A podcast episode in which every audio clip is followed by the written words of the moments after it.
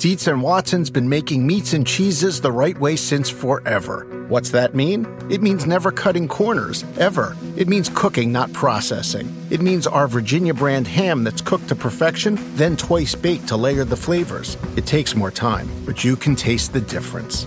We come to work every day to do it the right way, even if it's the hard way. Because if it's not right for us, it's not right for you.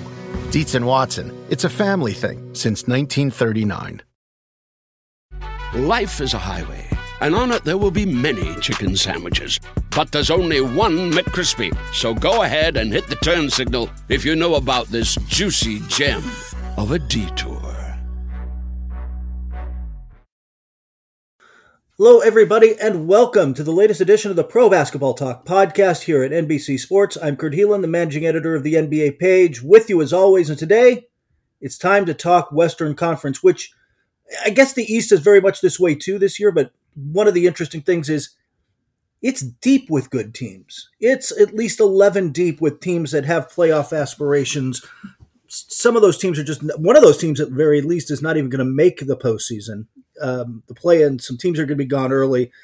It, it could get a little messy. And, uh, well, based on what we've seen last week in uh, Henderson, Nevada, there might be a couple teams that decide to tank midseason after watching Wembanyama and Scoot Henderson. We'll see what happens.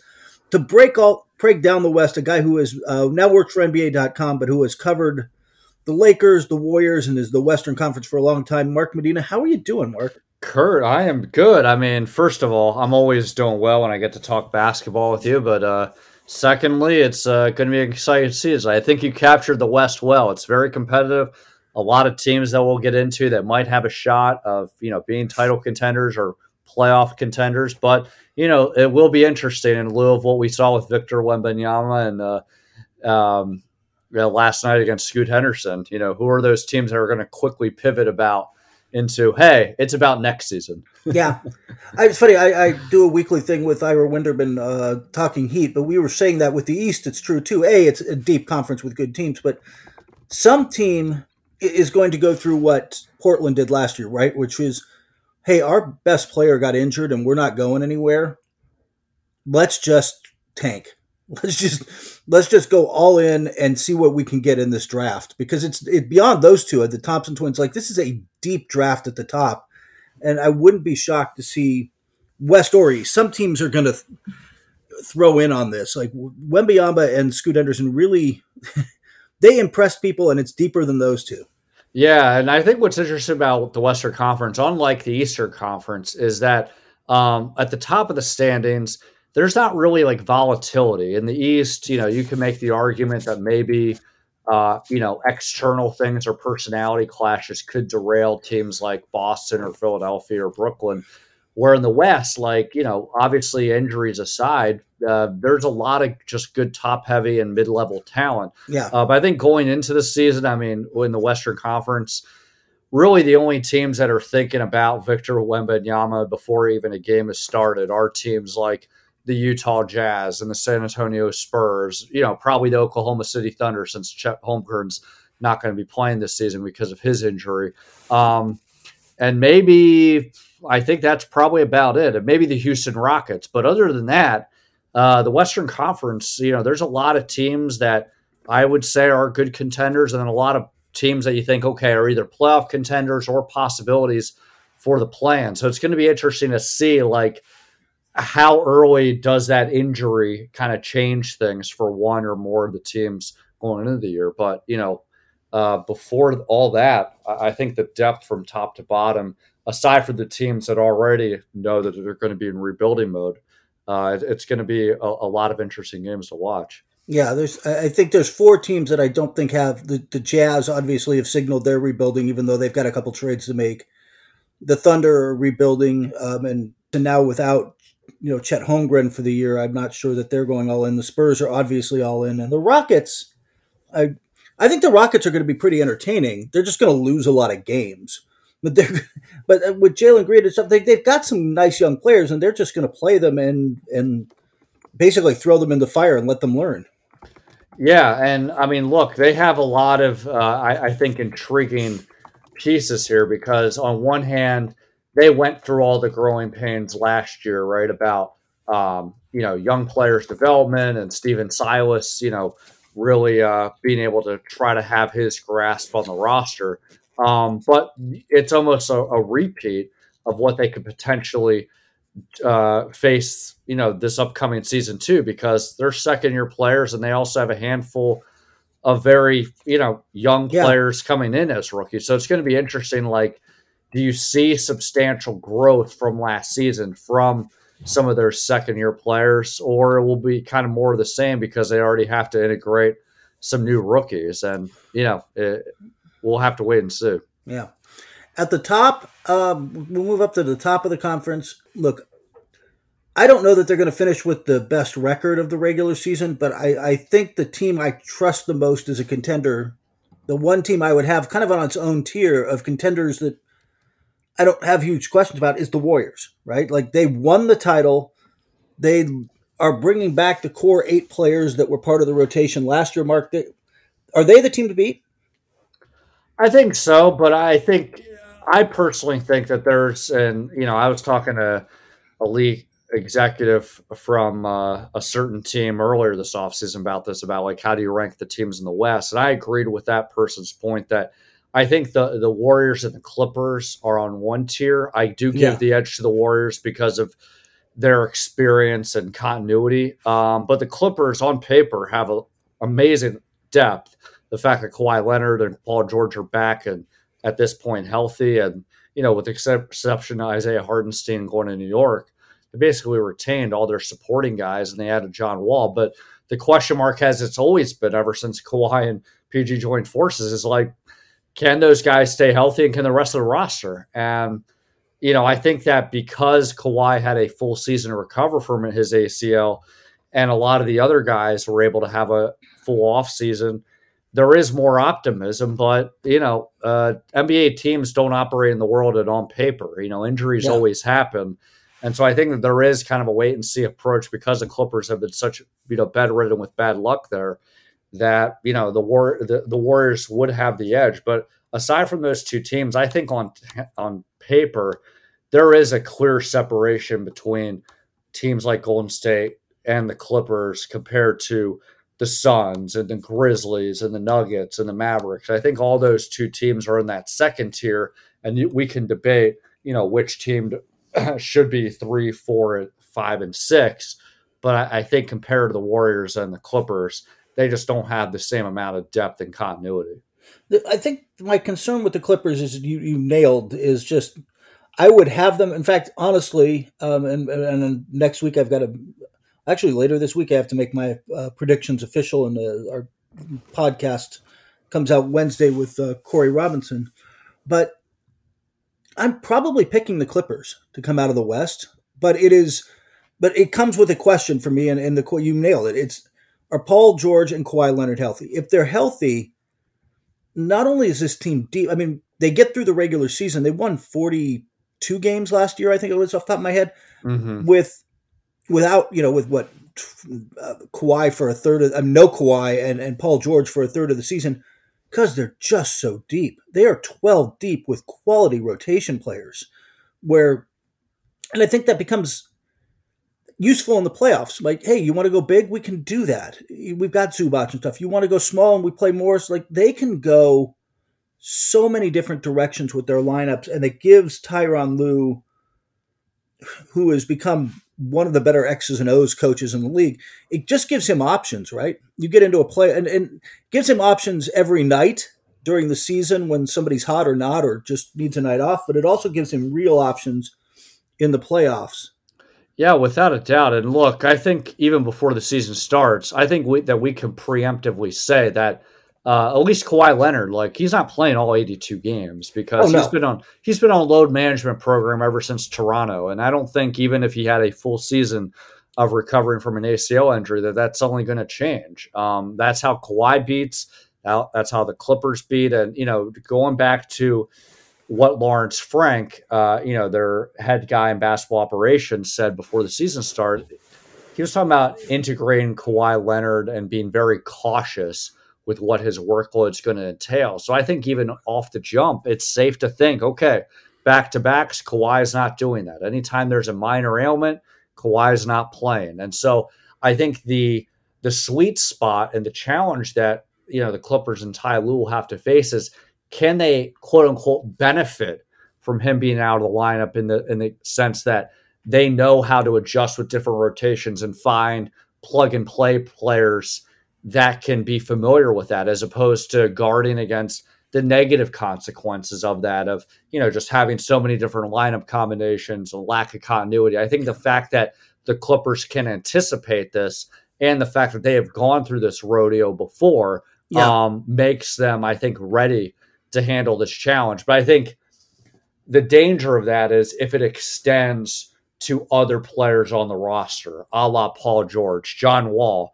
you know, obviously on one hand, he's going to have a bigger role because he's not with the Houston Rockets. He was being asked to sit out because they want to develop their younger players and improve their lottery odds. Here, you know, they're trying to win, and he doesn't have the same pressure of being the guy as he was earlier in his career. But let's face it, he's had injury history. So that's the challenge of it's one thing if they have to navigate not a full 82 game slate with Kawhi because that's just how it's always been for him, even when he's been quote unquote healthy.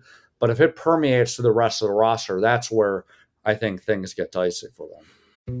Dietz and Watson's been making meats and cheeses the right way since forever. What's that mean? It means never cutting corners, ever. It means cooking, not processing. It means our Virginia brand ham that's cooked to perfection, then twice baked to layer the flavors. It takes more time, but you can taste the difference.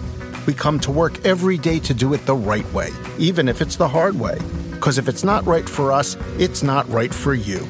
Dietz and Watson, it's a family thing since 1939.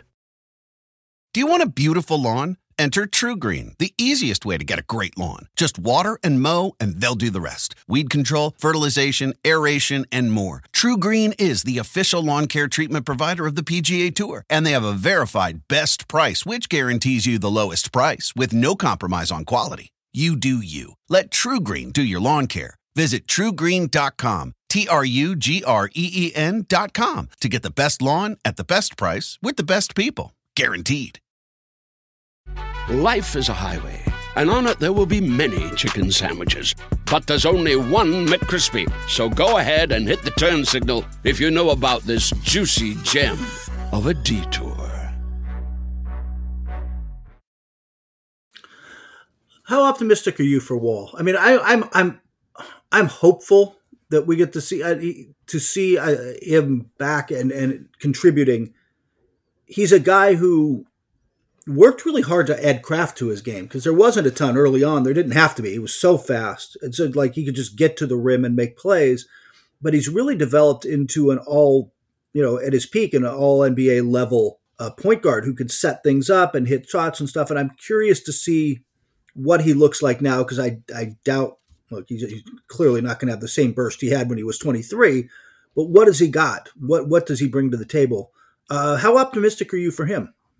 I'm I'm pretty optimistic simply because of the circumstances where I think both parties, the Clippers and John Wall, uh, the needs are for what po- both parties need. I think can lead to a very fruitful partnership where the Clippers don't need him to be the guy uh, as he was in Washington, and again, they have different priorities where they're in win now mode, so they're not going to be sitting him on the bench for no reason. Um, he doesn't have the same pressure of exerting the workload and having the amount of athleticism that made him such a great player. But the reality is, even when fully healthy, the Clippers would be the first to acknowledge that they felt like they could improve ha- uh, their roster by having another another playmaker. Uh, to as much as they liked having the ball in Kawhi and Paul George's hands, they also wanted to relieve their workload. They parted ways with Patrick Beverley as well um, last season. So he fulfills a need of having a definitive point guard, um, but he doesn't have to be the number one or number two option. And so I think with that, um, I am optimistic. There might be some tactical growing pains, um, maybe some flare ups here or there from an injury standpoint. But again, I think the Clippers' infrastructure uh, uh provides, you know, proverbial guardrails for John Wall, where unlike if he was with a team that was setting him up to be a number one guy. That could be a recipe for another challenging ordeal like he encountered in Washington. we kind of jumped off the Warriors, who I'd brought up originally. They're kind of the opposite in some ways. Like I trust them in the playoffs, right? Like I said, they're bringing the core eight back and what have you. But they're going to lean into the kids in the regular season to get them there rested and healthy. You're going to see a lot more Jonathan Kuminga. You're going to see more Monte Morris, uh, Jordan. I don't know if you're going to see more Jordan Poole by the end of the season. Jordan Poole was critical for them. Um, by the way, you know who was the happiest person with Tyler Herro's extension? It had to be Jordan Poole's agent, right? Like he set the market. Yep. He set the market, and I think from what Bob Myers was talking about is that they're planning to talk at some point uh, after the preseason trip again, uh, you know, in Tokyo, and the Warriors just got back from that, so there might be some uh, business meetings coming up pretty soon. It'd be interesting. I don't look. He's become too important to them. Both in the regular season, he gives them look. You got to get Steph Curry and Klay Thompson some rest. You just have to. Like they're just older. Obviously, Klay's had a long injury history. You, if you're going to have them as fresh as possible in the postseason, you need to have some time off. Jordan Poole steps in and they don't miss a beat. Yeah, without a doubt, it's plug and play. And I, I don't think that there's going to be any mystery about his negotiations. I would be very surprised if both sides don't agree to an extension. No doubt Joe Lacob is worried about that luxury tax bill, but he's also worried about collecting championships. And if nothing else, I think that there is something to be said that uh, signing him to an extension does two things. It relieves any possibility of him leaving later on and like fostering more resentment, even if he is a restricted free agent next summer and they could match it. Um, sometimes, you know, like what happened with the Utah Jazz with Gordon Hayward, that is the first signal of okay, things are going to end in a trade. Um, you don't have to be tied to contracts anymore uh, to fulfill a partnership. So in the future, they could very well just say, "Hey, he's an asset we can trade." Now, I don't think the Warriors have that intention uh, because they really like Jordan Poole's growth and they feel like he's just scratching the surface. And when you're talking about you know this whole idea about hey, they're they're going to lean on the young guys even more. There's an unknown to that, but there's not the unknown with Jordan Poole. They knew what they were getting with how he blossomed last season, most notably in the playoffs. I think the question moving forward is going to be intriguing about is the combination of James Wiseman, Jonathan Kuminga, Moses Moody, uh, are they going to be enough not only to develop and show some promise in the regular season, but are they really going to provide substantial playoff minutes. You know, for all, you know, the rhetoric that the Warriors talked about of leaning on their core guys while developing the young players on the fly, the reality is that in the postseason, they went with their all stars and Jordan Poole and really no one else. Will those young guys, i.e., Kuminga and Wiseman and Moody, show enough regular season promise where they're actually playing in the postseason? Last season, you know, the rhetoric was about leaning on the all stars while developing the young guys on the fly. And while that certainly took place, that only took place in the regular season. You know, Wiseman obviously was hurt the entire year, but Jonathan Kuminga and, Moses Moody played very little in postseason play. Right. This season, the, the plan uh, for them is going to be different, but the reality is the NBA is a results oriented business. And, you know, Steve Kerr is obviously going to go with a tighter rotation and go with the guys that he trusts the most in the playoffs. And obviously, that's always going to include the all star players. But uh, if he doesn't have enough trust in any combination of Kuminga, Wiseman, and Moody to play meaningful postseason minutes, that's a concession that, you know, those guys didn't show enough promise in the regular season that gives the organization confidence about their long term development. Yeah, it's going to be, I think, an interesting regular season for them. And, for people who want more, we uh, I talked to Justin Johnson from NBC Sports Bay Area extensively. There's a whole nother podcast. If you go a couple couple down uh, from this one, wherever you get your podcasts in our in our feed, uh, we've got 45 minutes to an hour of uh, of just Warriors talk, and we get into this in a lot of detail and the other problems they've got coming up with. You know, we talked briefly about the Jordan Poole extension, and, and you mentioned it that creates all sorts of fun down the line with their books and and Draymond Green and all sorts of stuff that uh, we get into on that other podcast. But we'll save this one to stick with the West. When you get past them, we talked about the Clippers. Where do you put the Nuggets? Because I I think on paper they're capable of hanging with those two teams. Yeah, without a doubt. Uh, look, I think on paper, I would have the Phoenix Suns at number three, Memphis Grizzlies yeah. at number four, Dallas Mavericks at number five, Denver Nuggets at number six. But those four teams specifically, really, I think you can make a case that three through six flips in any sort of order. The only reason why I have the Suns is, hey, for all their uh, you know issues, whether it's Robert Sarver and that whole ownership situation now being sold and their playoff shortcomings, they still have really good coaching, a lot of roster depth, and they basically have the same roster. And I think that they have yeah. the culture to navigate some of the potential pitfalls of Chris Paul's health, how DeAndre Ayton feels after not playing in game seven and his contract negotiations going a little haywire. Um, you know, the Grizzlies are a young up and coming team. Dallas Mavericks, even though, you know, I think that they have clearly taken a step back with losing Jalen Brunson to New York.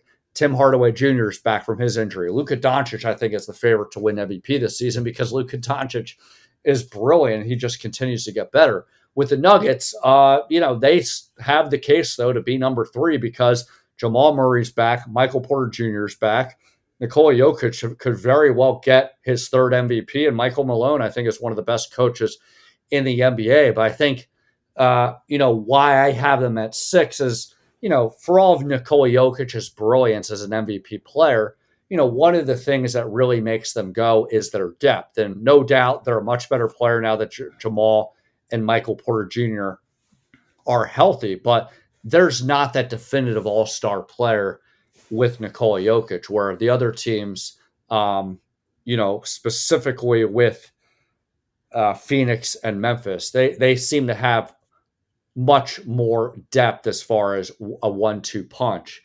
You know, Dallas is an exception there, but I think you know Luka's brilliance is just so amazing. But yeah, I mean, on paper the Nuggets could be six, but they very well could be number three. Yeah, I, I think that they're. I, it's if Jamal Murray can get back to being what was an All Star level true number two next to Nikola Jokic, then I think you're there, right? And Michael, you're going to need Michael Porter Jr. in the playoffs, but this is also a team where I mean, you've got uh, you've got Gordon at the four, Aaron Gordon. You've got like I just think they're deep with good Bones Hyland. They're going to ask a lot of, but I think he's kind of up to a backup point guard role this year. I, I just think they're deep with good enough players that come postseason. It really just comes down to can they defend well enough? I think they're still going to score a ton. Any team with any team with the Nikola Jokic on it going to score a lot of points. Yeah, without a doubt. You know uh, what? The, I mean, the question I, is just defense. Yeah, and as we're talking out loud here, look, you know, I'm putting Nuggets actually a number five. I mean, even though I think that yeah, Luka Doncic should, could win MVP, and hey, Tim Hardaway Jr. and Christian Wood and JaVale McGee are serviceable players. The reality is Luka's still doesn't have that definitive uh, no. sec, you know, teammate. And it looked like he had that in Jalen Brunson, and he goes to New York. Um, so clearly, the, the, the Nuggets have a lot more depth and continuity to work with. And even if there are question marks about Jamal Murray and how he'll be, you know, and how long that process will be, the reality is he had a very long rehab, and you still have Nikola Jokic on the team. So uh, that's yeah. a pretty good, good uh, person to rely on. Yeah, with Dallas, don't you feel like and I just think that they could. If you told me they won more games during the regular season than Denver, I'd, I'd see that because a again, Doncic is incredible, and the just the basic idea that they've they've come to where they're with Maxi Kleber with with the guys they've got of playing four out, you know, five out really, but like everybody spacing the floor around Luka, and we're just going to move the ball and pass and hit threes. That's going to win them a lot of regular season games. I think where you miss Brunson is the postseason, right? if you end up the five or six seed and you have to face you have to face Denver or you have to face you know the Suns or some other very good team in the first round, that's where as great as Luka is and as many great playoffs games as he's had, you can kind of Trae Young the guy a little bit, right? I'm just going to throw everything at you because I dare you to beat me with anybody else. Like I yeah, just don't think you can do it.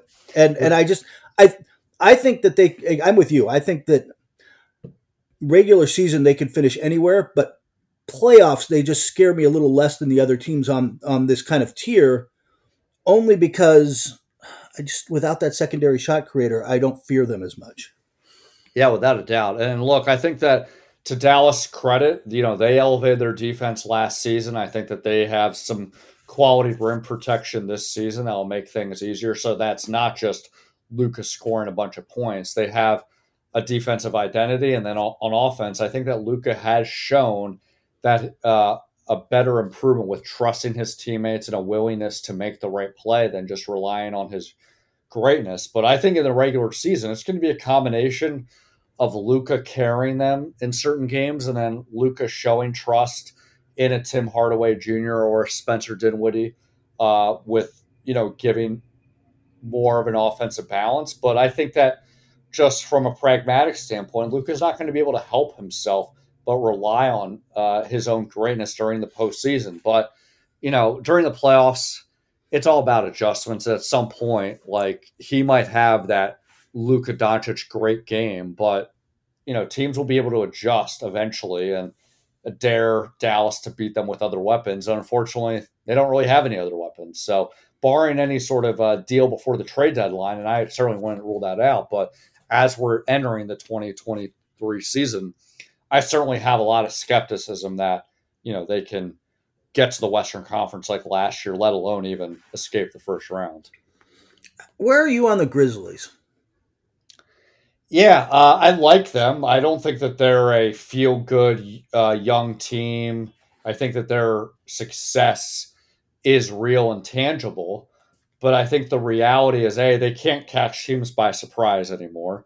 And number two, you know, the Warriors, Grizz- uh, Warriors, Clippers, and Suns are just substantially better than the Grizzlies. That's not to say that they can't upset them. They're clearly not afraid of them. I mean, that's yeah. one of their calling cards that they like to get after and they compete. But I think just the talent discrepancy. So um, it's ironic. In some degree, I felt like they shattered their ceiling last season and went further than I expected. But I think that they're still a season away from being able to be the West contender. That window still belongs to the Warriors and Clippers, assuming that health isn't as isn't an issue, and then it still belongs to the Suns to a certain extent. But you know, in fairness, the Suns imploded last season, and you just never know about health yeah. in general with the Clippers. That it's not like they don't have a shot at building off of last season, but they're more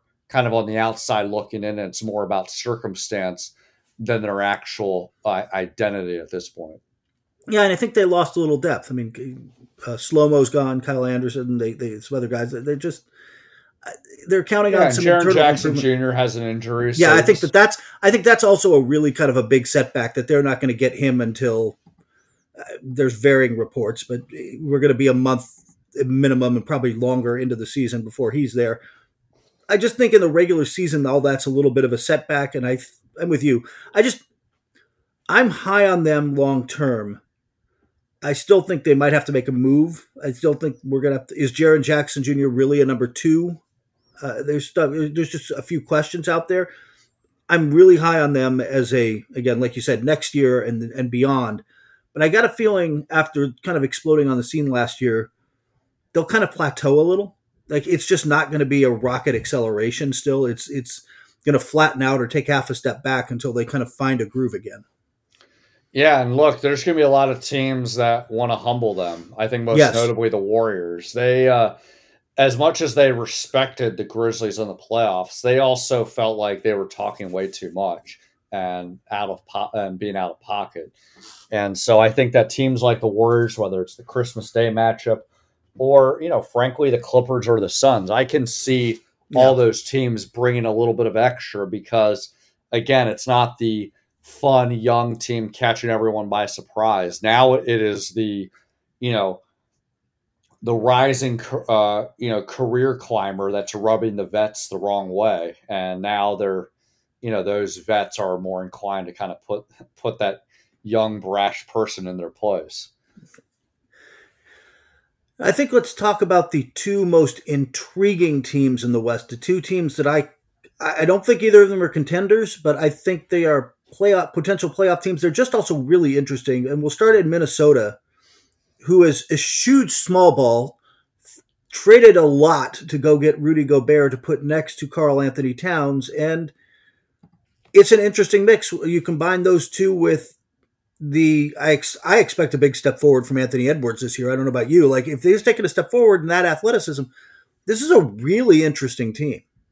Yeah, and I, I liked the Rudy Gobert trade. I know that they had to give up a lot to get it, but I liked the message that the Timberwolves sent that they're not going to miss this window of opportunity. And I also just trudge Tim Connolly's judgment because he's coming from, you know, having a pretty extensive resume with his time with the Denver Nuggets. So yeah, I think that they're, you know, going to obviously be a lot better defensively because of Rudy Gobert. And I think that, you know, while teams are all about small ball, it's all about trying to find a distinguishable advantage. And I think that going twin towers can work because, uh, you know, Rudy Gobert is, is amazing on defense. Cat, Karl Anthony Towns is amazing on offense.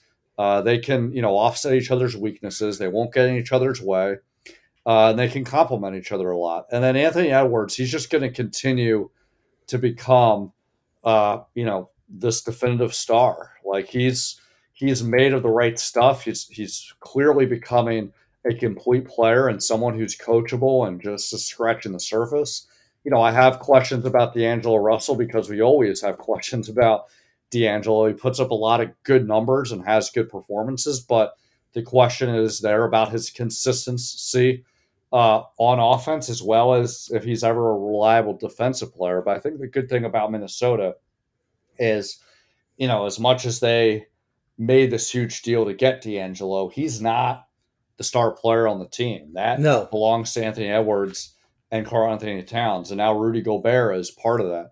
And I think for as much depth as they lost, they still have some nice pieces yes. with Jordan McLaughlin and Kyle Anderson and Jaden McDaniels. So, you know, they are very much uh, in that mix where they're not just this exciting playing team that caused Patrick Beverley to get on the scores table after they won.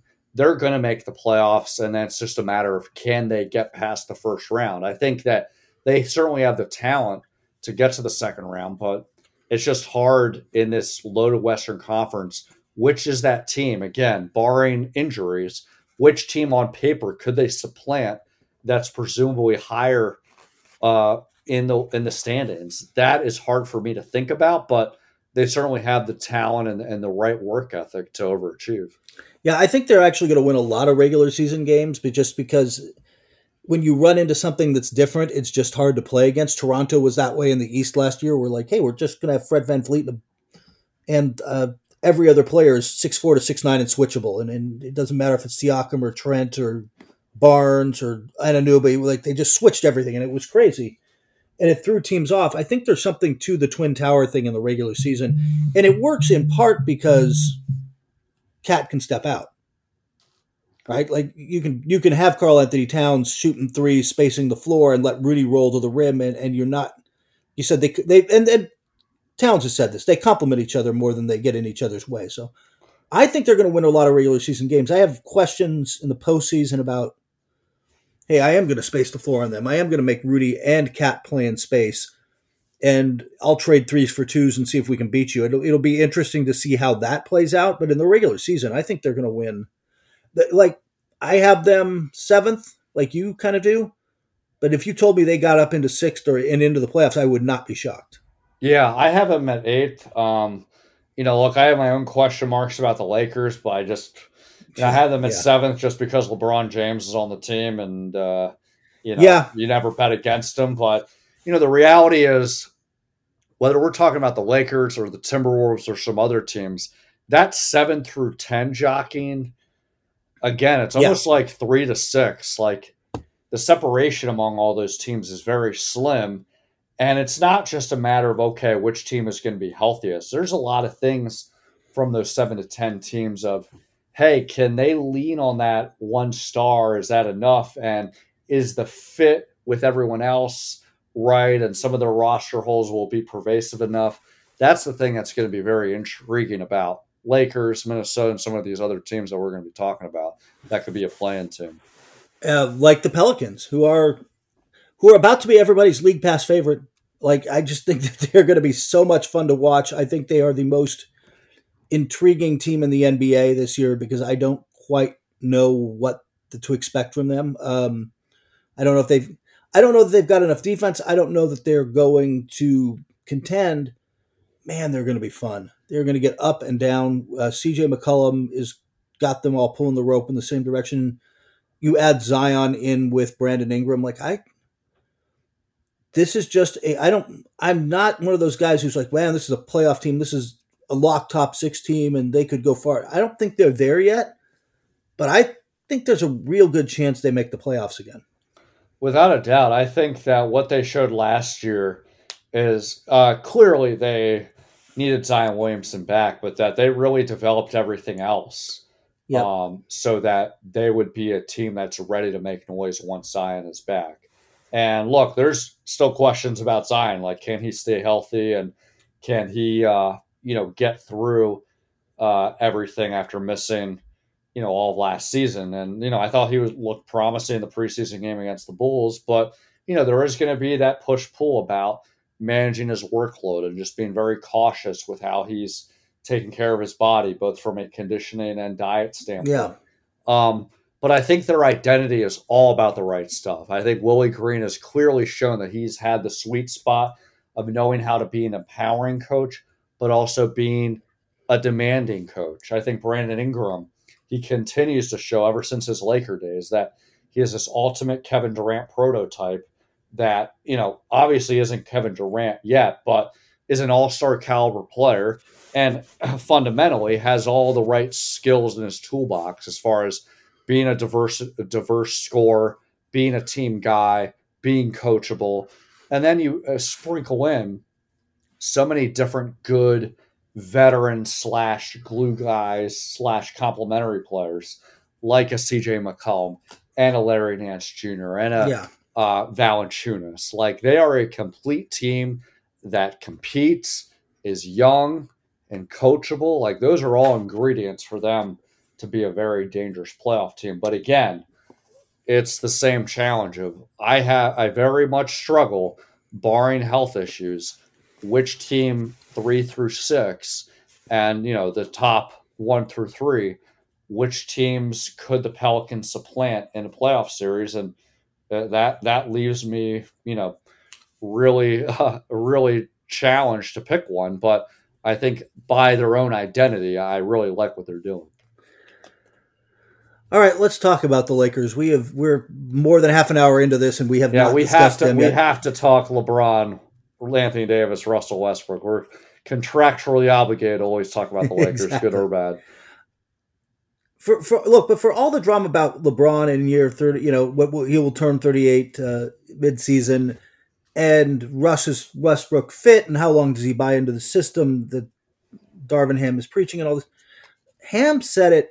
He said it at media day. He said it again right before when you and I were actually in the room before uh, first preseason game of the season this team's all about Anthony Davis. How far it goes, what it does this year is so dependent on Anthony Davis getting back to form. They need him to be bubble Anthony Davis again, uh, a guy who offensively was moving the ball but also hitting his jump shots and and being a force inside, but who could step out a little, and then defensively just playing at an all NBA, you know, all defensive team level.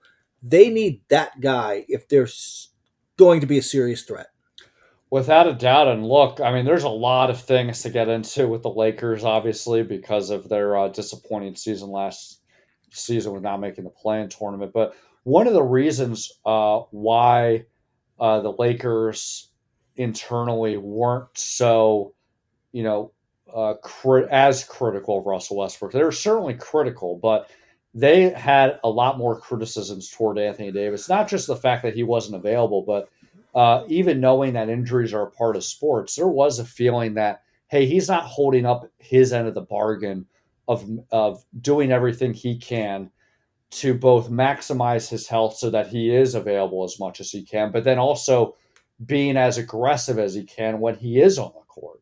And uh, look, injuries are injuries, but I think that there was definitely an expectation that, you know, after the NBA bubble championship season, that Anthony Davis did not have the same mindset to maximize his odds of staying healthy as well as being aggressive when he was available.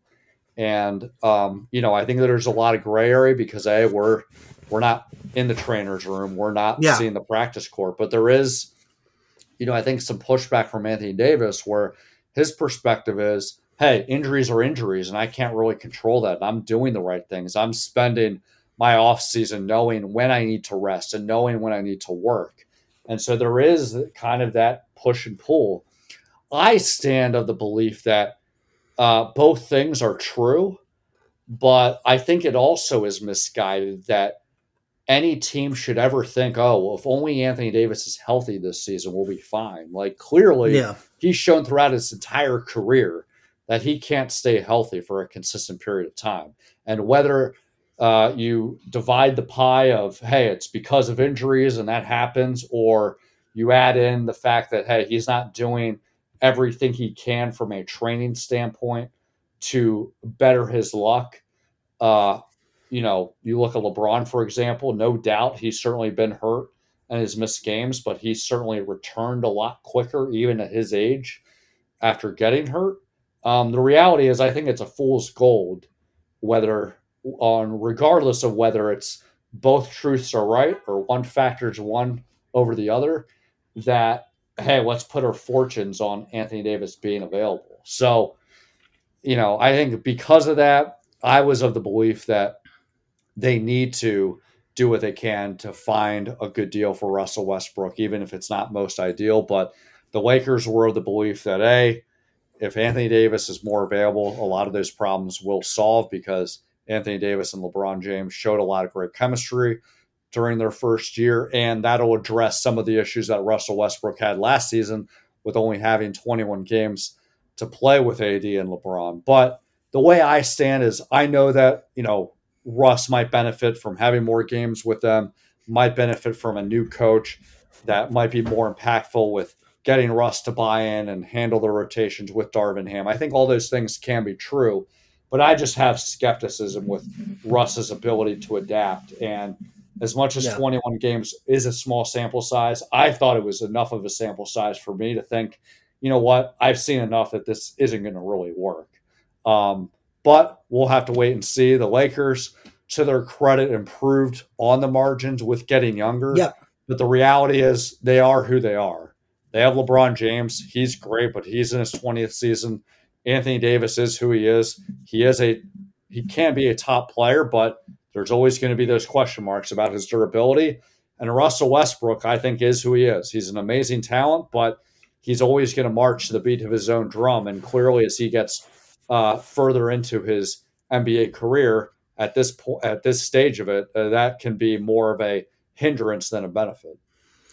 Is Russell Westbrook a Laker past the trade deadline? Um, look, I thought that he wasn't going to be a Laker after this offseason. So yeah, same here. never say never. But if I had to put money, I think that he does get dealt before the trade deadline. I think that it was very telling at Lakers media day what Rob Pelinka was saying that he is not opposed to trading draft picks, but it has to be the right deal. Yeah. But they're mindful that LeBron James signed them to an extension, and it's not about you know, hoarding assets for the future. It's about maximizing LeBron James's window. And so I think, you know, they're looking at through a pragmatic lens that, you know, maybe because they have they are healthier and younger this season that there will be more short-term success with the new head coach uh, to open the season. But it's yeah. all about trying to maximize that chemistry, get some more wins, improve Russell Westbrook's draft stock, and then uh, try to deal him before the trade deadline. But at the same time, Rob Pelinka, I thought, was also telling and saying that you only have one shot at making this trade. Yeah. So I, I don't think that they're of the mindset of, hey, we got to make this deal because it's addition by subtraction.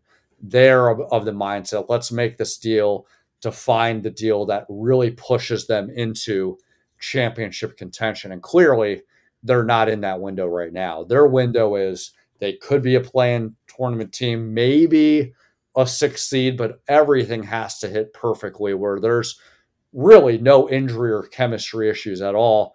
And I think that's asking a lot, knowing what the Lakers faced last season, and also knowing to the theme of this whole podcast how deep and talented the Western Conference uh, landscape is. Yeah, I think I think the Lakers.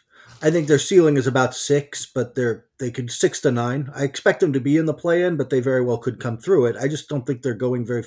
I don't think they're going very far. But on the flip side of that, if LeBron James and Anthony Davis are healthy, I don't want to see them. Like, yeah, and look from a from our lens, like the Lakers have always shown, whether they're competing for championships or they're in the lottery years, there's always something interesting that we'll see yes. on and off the court. So we'll we'll we'll we'll get our popcorn ready as we always do every season with them. Let's talk about the two teams that I think are in the same boat, which is they really want to make the playoffs but I don't think they're good enough. And I think making the play in may be all they get. And uh, we'll start in Sacramento, a team we saw the other night. Um, you and I both did out in Los Angeles. That's not a bad team. If De'Aaron Fox can find some chemistry with Domantas Sabonis, who you know is going to put up offensive numbers but not really help you defensively, um, there's they went out and got some decent role players. Like I just, I think this is a good team that might just not be good enough in a ridiculously deep West. Yeah, without a doubt. I don't think that they're going to be the laughing stock of the Kings in years past. No. I I like the De'Aaron Fox Domantas Sabonis combo. They showed a lot of great chemistry when Sabonis joined the Kings after the Pacers traded him before the trade deadline. I was talking to Sabonis earlier this week, and you know they're talking about how they can build off of that with you know moving off the you know off ball movement, both with De'Aaron – and Sabonis, and that's something that Mike Brown's going to try to implement. And Keegan Murray, I think, is the real deal. I thought it was oh, really yes. telling. It is it is preseason play, so let's not like get carried away. But I thought it was telling uh, what Mike Brown was talking to you uh, you and me post game about his poise and how he feels like that's really going to allow him to get through his rookie season really well because he's going to be able to handle the ups and downs of being a rookie, and he's also not going to press he's not going to try too hard. He's not going to try to shoot lights out in the gym and have these fantasy uh, number type basketball games. He's just going to try to make the right play. And he's also not afraid of the moment uh, with making shots, taking shots, or, you know, getting physical with someone. You know, talking to, you know, a lot of his coaches from Prairie High to Iowa to DME, that, uh, you know, postgraduate program in Florida. The theme around him is that he basically checks all the boxes of what you want in a player. He's a really good scorer, can score inside and out, uh, really good passer, high IQ, willing defender, and the weaknesses that he had of not being really physical. He's gotten a lot more physical. He's added a lot of muscle, yep. and uh, I think the biggest thing is he's learned how to really be steady. You know, knowing how to handle the ups and downs of a season. But I think to your point, uh, they're not, you know, barnstormers. You know, maybe no. Sabonis is a two-time All-Star, but uh, you know, maybe De'Aaron Fox gets to that level. But I think that they just have a lot of nice pieces, but that's not quite yet. And I think the challenging thing is, I don't think this is going to be like the Kings of yesteryear of oh well, they'll just wind up getting a lottery pick again. No, a that's not like why Mike Brown joined this team. He had a very nice job in Golden State where he could just ride the championship train. But he thought, hey, this is my chance to end this playoff drought since 2006. Maybe not this season, but certainly sooner rather than later. And I think even if they are facing adversity, I don't think that they're bad enough where they're all of a sudden going to be losing games. They're almost going to be like what the Portland Trailblazers have been in, in yesteryear, where they clearly aren't the best in the West, but they're always due for a matchup problem every regular season game and they could get it into play and tournament and make noise. But again, the problem, as it has been that we've discussed throughout this podcast, there's just too many good teams in this Western Conference. Exactly. And you don't bring in Mike Brown, by the way, unless you're thinking playoffs and to turn around a defense that's been the thing holding them back. You know, yeah. If, if he can turn them into a average defense, a 15th, 18th in the league type of defense, that takes them a long way because I do think they'll score with Sabonis and, and Harrison Barnes and, and Fox and everything else they've got. I think the chemistry is there, the potential is there. You mentioned the Trailblazers. That's kind of the other team. they did tank last year, um, and they used that on Shaedon Sharpe. We'll see. I got a feeling he's a couple years out before we really find out. We did, didn't see him at Summer League, haven't seen him yet, really. So they retool this team talking, you know, hey, Damian Lillard came back, talking playoffs, talking building something. It's Anthony Simons, it's Jusuf Nurkic, it's again a nice team of role players that could do a little damage if Dame can get back to being Damian Lillard, but they don't feel like a true threat in the West. Yeah, and I think th- there's a lot of gray areas with what the Blazers were doing. I think that unlike the Neil Olshey era, Joe Cronin didn't just improve on the margins and reshuffle role players around Damian Lillard and CJ McCollum, uh, but he also didn't tear it down completely. And no. you know, when I talked with him last season about, hey, why not do the teardown? He just felt like, hey, I don't. I don't think that we have the appetite for that total rebuild. And we're also, you know, committed to Damian Lillard. And clearly, both sides put pen to paper to that with agreeing to yeah. the extension. And, you know, I think to the Blazers' credit, they did make some difficult moves. I mean, for a while, it was about, hey, let's build around Damian Lillard and CJ McCollum. And they made that difficult decision with trading them, but they didn't tear it down to the studs. No. They still have, have use, of Nurkic um, who had some injury issues last year. Um, uh, and I think the feeling is by trading CJ McCollum, part of it was optimism that Anthony Simons could take his game to yet another level. They address some of their defensive cur- concerns with getting Jerami Grant in the offseason, uh, you know, getting Gary yeah. Payton the second as well as a free agent, taking him yeah. away from Golden State. Um, so they have a lot of nice complementary players, but again, there's not that same, you know, all star caliber player that Damian Lillard clearly needs. So I think that it's not like Damian Lillard's going to feel like, you know what, I'm spinning my wheels. It's again just me having to do all the heavy lifting and nothing else. He's still going to get some complementary health. But again, when you're talking about the Western Conference, where you have the Warriors, the Clippers, and you have so many other teams that have a lot of great depth, this just isn't enough. Um, yeah. And I don't blame them for not doing the total teardown. I mean, to Damian's credit, he's still devoted to them and he hasn't given them those signals. And a lot of times it's just really hard to sell that, especially to a small market franchise. But, you know, it, it's still going to be a challenging year. So while I do have optimism on paper about what the potential is, like I believe that Damian's going to be Dame pre injury. I believe Anthony Simons will continue to grow as a young player. I believe that Nurkic will be healthy and effective. I believe in their complementary players. Just that's just not good enough beyond being a nice playing team that maybe could make the playoffs, but nothing more than a first round exit. I, I don't think they expect Jerami Grant to be. I think they got him with the intention of him being. I don't want to say a big three, but up there with Simon and and and Lillard as just a critical uh, piece. I that's and frankly that's the role he's wanted. He just hasn't really lived up to it. We'll see if that's different now. Uh, I'm kind of with you. I again I I love the Gary Payton the second pickup for them to bring some defense to a team that needs it.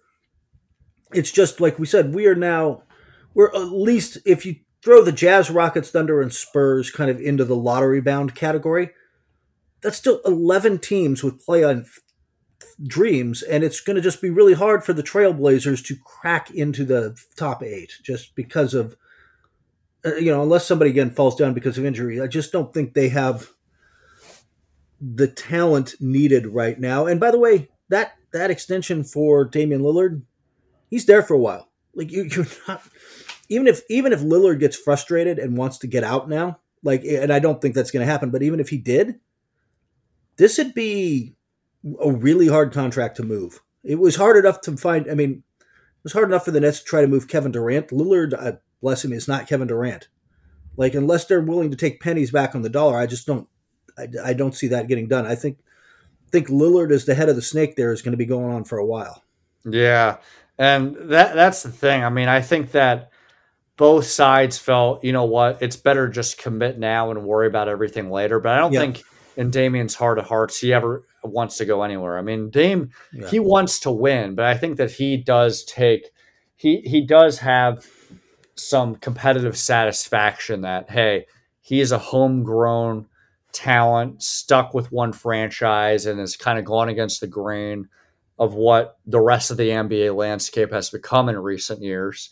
And he feels like, as much as he is about player empowerment, he does feel like by sticking to this, he will eventually get rewarded. But, you know, it's easier said than done and it's hard. And, you know, it did take a while for Portland to get to this point where they decide, you know what, we are going to trade CJ McCollum. Um, so it's not to say that they won't make another pivot point and maybe they decide, you know what, we'll get off Nurkic's contract and, you know, trade other role players. But at some point, um, you know, it might just be again shuffling the the deck chairs again. And you know, they got rewarded with that number seven pick with Shaedon Sharpe. Um, but we don't know what he's going to look like. I mean, he yeah. was he didn't really play in summer league, and summer league isn't really an indicator or anything at all, anyway. But at least for this season, he's not primed to have a prominent role. He's a rotation guy off the bench. It looks like he'll, you know, provide a lot of good athleticism and some passing, but we don't quite know how ready he is yet, and you know if there's going to be time needed for him to fully blossom. And maybe at that point, once he fully blossoms, that's when that window to make that deep playoff push happens. But you know, the Warrior, I mean, not the Warriors, the Blazers have had been in this precarious situation prior to last season where they had that eight year playoff streak that are always considered yeah. a dangerous out.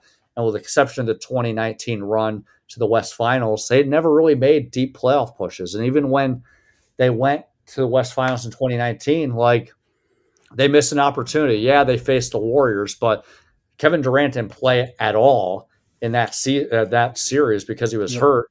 Yet the Blazers still got swept. So, you know, I do fear that as much as they clearly made some inroads with their development strategy, it might feel like more of the same as it was before. Yep, and I'm with you though. I don't think that changes things with Lillard. I'll say this: I think it's, I think it's more likely Bradley Beal's on the move than Damian Lillard. If you're talking about two guys who've stayed loyal and signed big deals and eventually might move on. I just I think that I don't think Beal's going anywhere short term, but I think it's more likely he does than uh, than Lillard.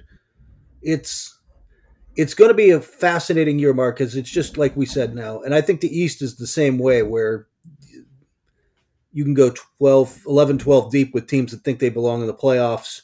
You've got that out west, and there's going to be some there's just not going to be nights off out west, man. There's just like if if you're if you're the Mavericks and you're like, oh man, we got the Kings tonight. It's not a night off anymore, man. Yeah, it's it's it's, it's going to lead to some.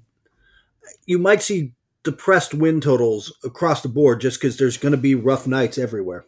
Yeah, I mean the only the only penciled wins for any teams is when they play Utah, San Antonio, Oklahoma City, and maybe Houston. Yeah, and then everything think, else, yep. It's just going to see what domino falls first. Is there a major injury to a certain team that opens the window for some of these three through six and you know yep. seven through ten teams to climb, or does one of those lower tier teams face their own injury or adversity where it's clear, hey, you know what? Let's pivot to next season. That's going to be fascinating which domino happens first. Yeah, it's it is going to be a season where the mentally tough will get through because it's going to be rough on everybody. And uh, Mark will be there to cover it for NBA.com. Mark, tell everybody where they can find your work besides NBA.com. Yeah, well, NBA.com's a good starting point. I do some stuff for NBA TV, do some uh, TV work with Spectrum Sportsnet out in LA for any of the listeners who live in Los Angeles, and then also do some radio work for Fox Sports Radio. So hitting all the airwaves here, as well as being able to join Kurt every so often in his uh, amazing podcast with NBC Sports. So, all right, cool. Well, Mark, thanks for doing this. We will be back later this week. Corey Robinson and I will be discussing. Uh, we'll be talking a lot about predictions and uh, some of the NBA news around the NBA, but also what we see heading into this season. So, we'll talk to you later this week. Thank you for everybody for listening. Dietz and Watson's been making meats and cheeses the right way since forever. What's that mean? It means never cutting corners, ever. It means cooking, not processing. It means our Virginia brand ham that's cooked to perfection, then twice baked to layer the flavors. It takes more time, but you can taste the difference. We come to work every day to do it the right way, even if it's the hard way. Because if it's not right for us, it's not right for you. Dietz and Watson, it's a family thing since 1939.